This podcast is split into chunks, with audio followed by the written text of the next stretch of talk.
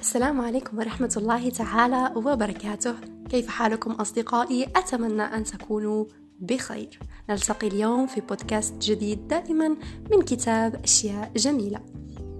شفاؤك بيدك. شفاؤك بيديك ولكنك لا تشعر بذلك. ومرضك أنت سببه ولكنك لا تدرك ذلك. أنت تفترض أنك كيان صغير ولكن في داخلك يكمن الكون كله. في الواقع أنت كتاب واضح يحول بكلماته المجهول إلى معلوم. لذلك لا حاجة بك أن تنظر أبعد من نفسك. إنما تبحث عنه ستجده في داخلك إن تأملت فيها مليا. كونوا بخير.